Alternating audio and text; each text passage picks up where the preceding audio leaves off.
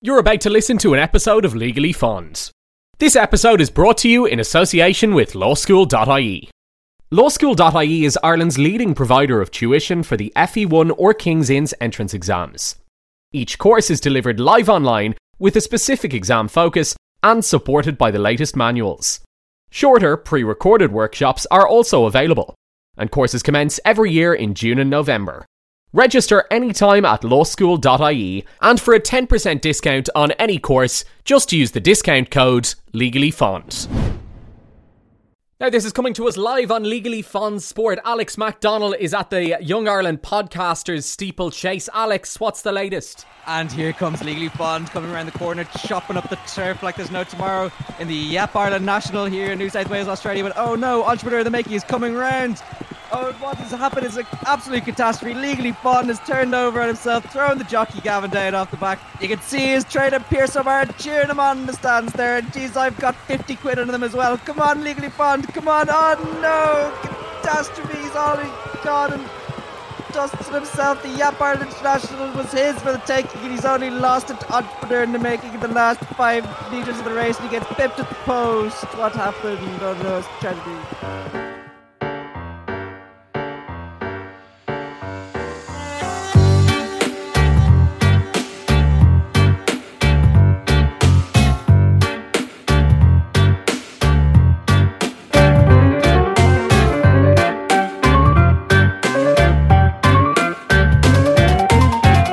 This episode of Legally Fond, we're covering the Victoria Park racing case. It's an Australian case, g'day Sheila, and it's an early one from the 1900s. We wanted to cover this case because it's kind of funny, and also because it shows that sometimes when you're going to court, you have to really give a few arguments and try your best to convince the court that your rights have been breached, even if they haven't. So in this case, they decided to argue that their privacy was breached, Failing that, that their copyright was breached, and failing that, that they were victims of nuisance. What do all these things mean? Let's explain in Legally Fond.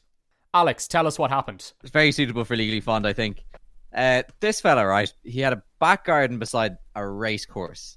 Now, obviously, the race course would make money out of gambling and broadcast rights and uh, people paying in tickets to the, to the stadium and all that. As the lovely free market determines supply and demand, this guy saw an opportunity. He allowed a local radio station to build a five meter high platform in his back garden, which was directly beside the race course. So he would charge them entry, and it created an illegal, well, not an illegal at the time, but an off-site gambling industry. The radio centers would climb up the platform and announce the results. So, really, there's many different issues going on in this case, and I'd say it probably breaks about hundred different bylaws if you if it happened today. But at the time, it was a bit different. It was 1937 in New, Th- New South Wales, Australia. Obviously, it's going to be a little more bit more complicated. This guy was a pretty canny guy, setting up the the little sand in his back garden and renting it out to the radio station. F- fair play to him. What do you guys think? I'd say this has probably happened before in Ireland. I'd say somebody's probably thrown up a bit of scaffolding outside the local GAA club, just you know not even for money, I'd say, maybe even just for kicks.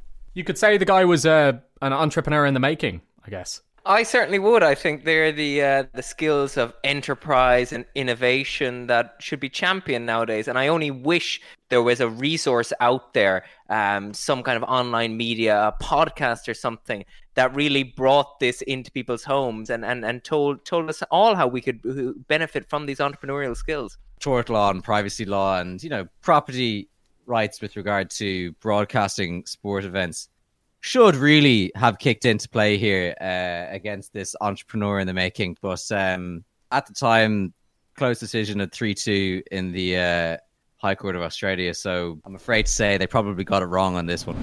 Reading the facts of the case, like, I guess you assume that there's something, like, you could find something wrong here.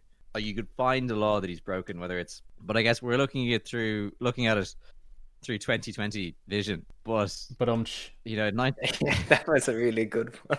But in 1937, you know, there wasn't all the kind of faff about health and safety and all that kind of crack. Like it was just, but he's not doing anything wrong. It's like you know the that movie where it's like the dog. There's no rule that says the dog can't play basketball. It's like no, he's literally just built a scaffolding looked into a stadium and then yeah the thing is i think i like you like you say the health and safety aspect of things nowadays and, and also probably the um, stricter planning regulations you know it's not like the costa del sol um, in spain where they just let them put up the uh, the, the concrete jungle and i don't think it's quite celtic tiger ireland where you're building on floodplains. I think nowadays it would probably be you'd have you'd have a case in your hands to try and justify putting a five meter platform up in your garden I think that's a really good point, Alex, because you can clearly see something wrong has happened here.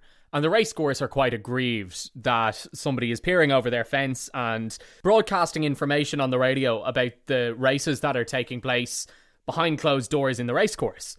So, if you were the lawyer and the racecourse came to you, what kind of approach would you take? What advice would you give them? My advice would have been to, to, to build a higher fence um, first place before pursuing legal action. Save um, the legal fees and just what like yeah, or buy, buy him out of it. Like uh, I, I can understand because they, they do bring up this interesting concept. Um, this kind of I think they refer to it as a quasi property, which is finding a property right in a spectacle. That if you put on a show or or a performance, that that is your property. And uh, you know, it, I, it's it's kind of a bit airy fairy. It's it's it's not particularly tangible and they they did the court the uh, 1930s court said yeah it's it's basically kind of you, you cannot have a, a metaphorical property right on, on something that's taking place. It's it's not fixed. But uh, it's an interesting argument nonetheless. Now you can probably have a property right if you film that spectacle. The film in itself would have a property right. But yeah as you said pierce just looking at the horses racing around the track there is nothing that the racecourse owns in that spectacle or that event. They probably would have saved a lot of money in legal fees if they literally had just built a higher fence. Like that. Yeah, or, or you or you think they'd say, listen, right, we're we're obviously missing out on an opportunity here.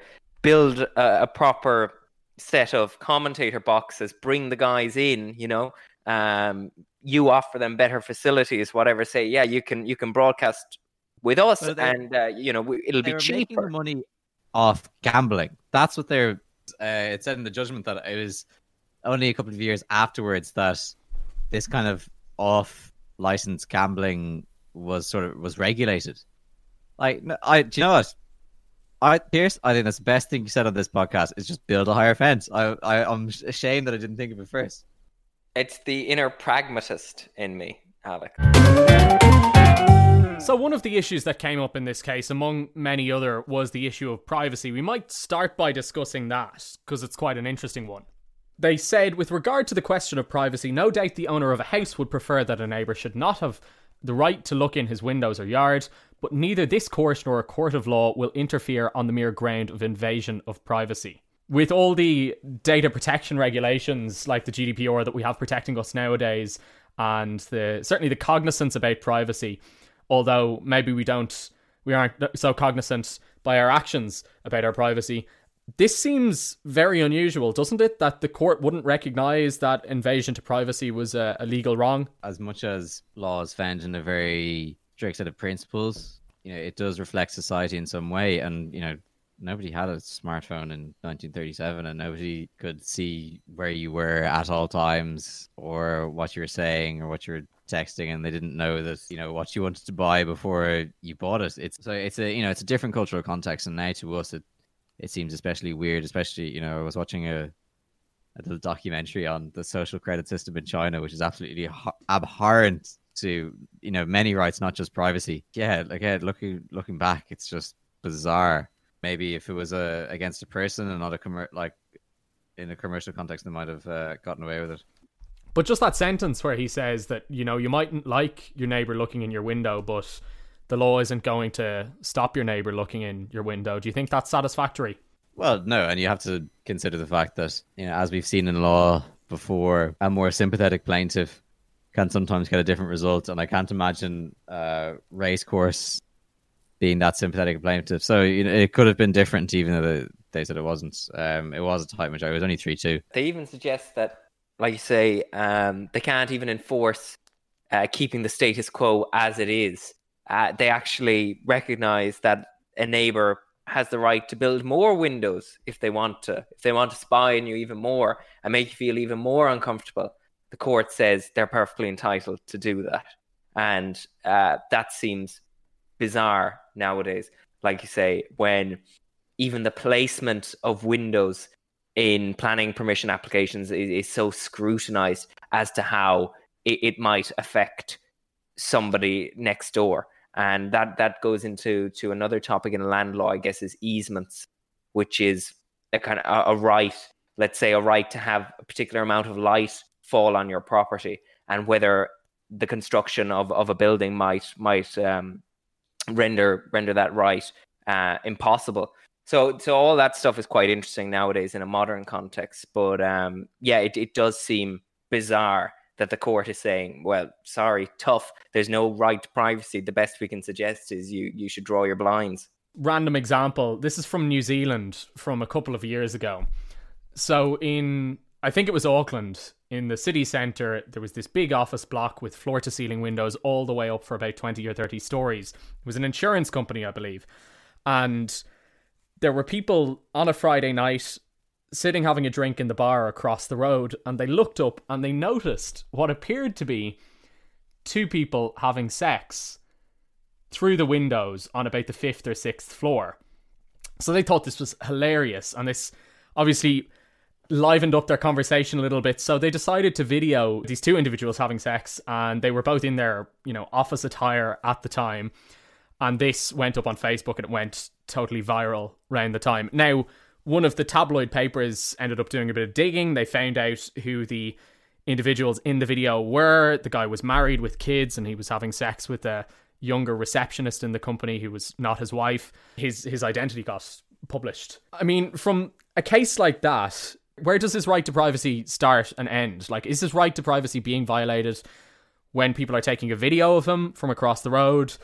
Or is it violated only when his name is published and when he's tracked down? God, like you actually couldn't get any more cliche.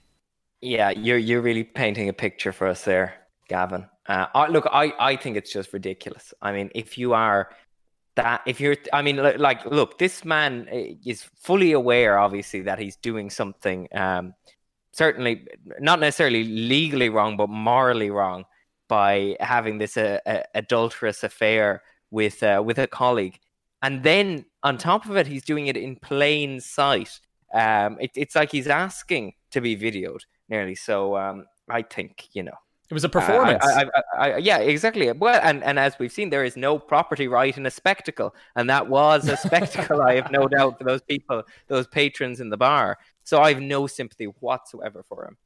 Alex, yeah, it's very hard to to have sympathy for that kind of carry on. That kind of yeah, that carry on. Piercy said there's a there's a legal question and there's a moral question. So like he wasn't doing anything illegal, but it was immoral. Is it you know in a sense publishing it? It might not be illegal whether he deserves privacy or not in law is kind of almost a question of fact. But whether you should publish that sort of information, whether you, you know, I think it's it's called doxing online, where you release somebody's address um, and name, and it you know it can lead to quite serious consequences. So legally speaking, as I have ranted on this podcast before about uh, freedom of expression, I think should take precedent. But whether you should publish somebody's name or somebody's address online or in pub- in the public domain um, is a different question morally. Yeah, you're you're probably right. You know, if you're having sex in front of a window in the city center, you can't reasonably expect other people not to see it. But then to the point where the tabloid is publishing your name and where you live and what job you do so you are completely identifiable. You know, that's that's going to the extent where people can track you down and it lingers with your reputation. It's damaged your reputation forever, I guess. So that's an example. You know, back to the ponies. Back to the other riding. You cut that. No, I think that's. I think that should be the soundbite that he uses to advertise it. So the next legal weapon that this racecourse had in its arsenal was copyright. So it argued that it had copyright in the signs that were on the racecourse, which said which horse was coming in which place. So, therefore, by looking over the fence and reading off those signs and announcing those results on the radio, this guy standing on the stand was breaching their copyright. And they didn't because it was factual. I think that's quite interesting, particularly in a modern political context when you have all this debate over what is what is objectively true and what are real facts. And and there's that you know kind of Orwellian phrase that Trump used when they were reporting on the crowds at his inauguration, and he says we had an alternative set of facts. And I think that the word fact has really changed in however many shy of 100 years since this case was heard in Australia. And things aren't as clear cut as they used to be. So that is um, that's that's really interesting, I think. But do you think there's there's merit to saying that there's no copyright in facts? Yeah, absolutely. I th- I think that um, the freedom of the press, which Alex loves so much, hinges on the fact that there is no copyright on facts. That if something that's in the public interest happens, or something just happens, uh, I, th- there should be a right for anyone uh, who, who is aware of those facts uh, to report it within reason. Um, so yeah, I, I, think it's absolutely critical that there isn't there isn't somebody can say, well, sorry, I actually own this set of facts and I can choose when or when not to publish them. That's a very good point. As long as you use the Oscola referencing style. I'd just like to say in advance of the next section that you're about to hear, Pierce's address has been bleeped out and censored for privacy reasons. So they took out their next legal tool, which was nuisance. Now, nuisance is a legal wrong whereby you interfere with somebody's enjoyment of their property. So, examples might be if you are living next to a quarry and they are digging and blasting rock all day long and they prevent you from sleeping, that's an example of nuisance. If you live above a shop and they they have deliveries all time of day and night, and that's preventing you from going about your business, well, that's an example of nuisance. In this circumstance, the racecourse was saying that this guy standing on the stand, commentating on the racing as it was happening over the fence, was interfering with the racecourse's ability to use their property and enjoy their property. Pierce, do you buy this argument at all? Well, just something that's just dawned on me here now, because the, the court found that the, the broadcasting doesn't interfere with the enjoyment or comfort of the racing patrons. But let's say, you know, if you're in a bar and it's really quiet, uh, and, you know, let's say there, there's this new bar that is, you know, opened up down the street, no, everybody's gone there, and you're in this quiet pub and there's no real atmosphere. I think it would interfere with my my my enjoyment or my comfort in that environment. Perhaps that could be said for the racing course as well. If if it's empty, dull. There isn't that rush and energy and excitement of people throwing down bets and you know the, this just the uh, you know the packed kind of stadium feel, the rush you get from it. I think I wouldn't be enjoying it as much. Well, obviously you wouldn't be joy- enjoying it as much, but I don't think the tort of nuisance extends to the you know unfortunate for well for some anyway, not for the entrepreneur in the making forces of supply and demand. Yeah, it like it interfered in the sense that it drew customers away but it didn't directly interfere with them putting on a show or you know putting on their their spectacle. It's contradictory to their own points about oh well you know your neighbor's spying on you close your blinds. I think that that's a that's a different they're you know treating it as a completely different argument, but realistically, if somebody's staring down at you through a telescope, your next door neighbor is anyway, then obviously that would interfere with your enjoyment of the property. It's like the um the Hitchcock film Rear Window. Uh, and I think it's Jimmy Stewart plays the guy. And if he, if he wasn't being so nosy, if he wasn't looking through the telescope and have seen the fella um, chopping up the wife or whatever it was and burying the dog, oh, not spoil it. That was a Simpsons episode as well, wasn't it? It was like um... yeah, I was I was kind of aiming for the more highbrow, culturally of, uh, cultural capital, yeah. Font, yeah. But yes, it was a Simpsons episode as well. but surely that's that's an interesting example, Alex, of the guy staring through the telescope, looking looking into your property. It would only affect the enjoyment of your property, surely, if you knew he was looking at you through your, through the telescope. Yeah, it'd make you feel uneasy. I mean, obviously, you'd have to be aware of it. Uh, that's that's that's an interesting one, uh, because he's not making you feel uncomfortable. You you know that feeling that when you know you're being watched, presumably that would become quite apparent soon enough if if if somebody was staring over the fence or something like that. Until you're made aware of it, there's no issue. Because I think that's the the whole concept of privacy. I think one of the uh, the first definitions of privacy was the, the right to be left alone, and your autonomy is reduced if your privacy is compromised. If you know you're being watched, there are certain things that you won't do. In cognizance that somebody is seeing you doing them, you know? But but that's like anything. I mean, if you're doing something illegal, it's not illegal, or sorry, it's it's not. Uh, you're not suffering any consequences of the illegal act until you're actually caught. So this guy, you know, nowadays, if you were looking in through somebody's window with, with with a telescope, that's that's something you're not allowed to do. Just because the person who you're watching isn't aware doesn't mean you're not breaking the law, kind of thing. It's just it's just when they're caught that that that you know you you get your comeuppance. If you start saying that only when you're caught for doing something wrong that it's illegal, it's that's a pretty slippery slope. Like, oh no, I'm not. I'm not suggesting that, but I'm saying like um you know that's that's the kind of mentality behind these peeping toms or whatever you call them. I'm, I'm I'm looking out my window now. The only person watching me is my dog. There's bloody nothing out your window, Pierce. You live in sticks. Yeah, but there's always there could be a fella in the bushes or something. well, they're, they're a bit strange then. Stop giving away, breaching my right of privacy by issuing my address on this thing. This is the second time you've done it. It's had to be Address. caught every. My address. What? I'm not exactly giving Google Maps coordinates. Would you stop? They'd find it pretty easily. It's it's the biggest house in mansion. I don't. I, I don't live in. Here's a privacy question, Pierce. A- Alex What? saying where you live, the town you live in, is that a breach of your privacy? Do you think? Genuinely, Um, I think it, it, it, it depends on whether that information is publicly available already. Like if I'm in, you don't have them nowadays. I'm talking like I was around when they did have them, but uh, you know the the telephone books, the Eircom books. they're making the last golden pages this year, I believe.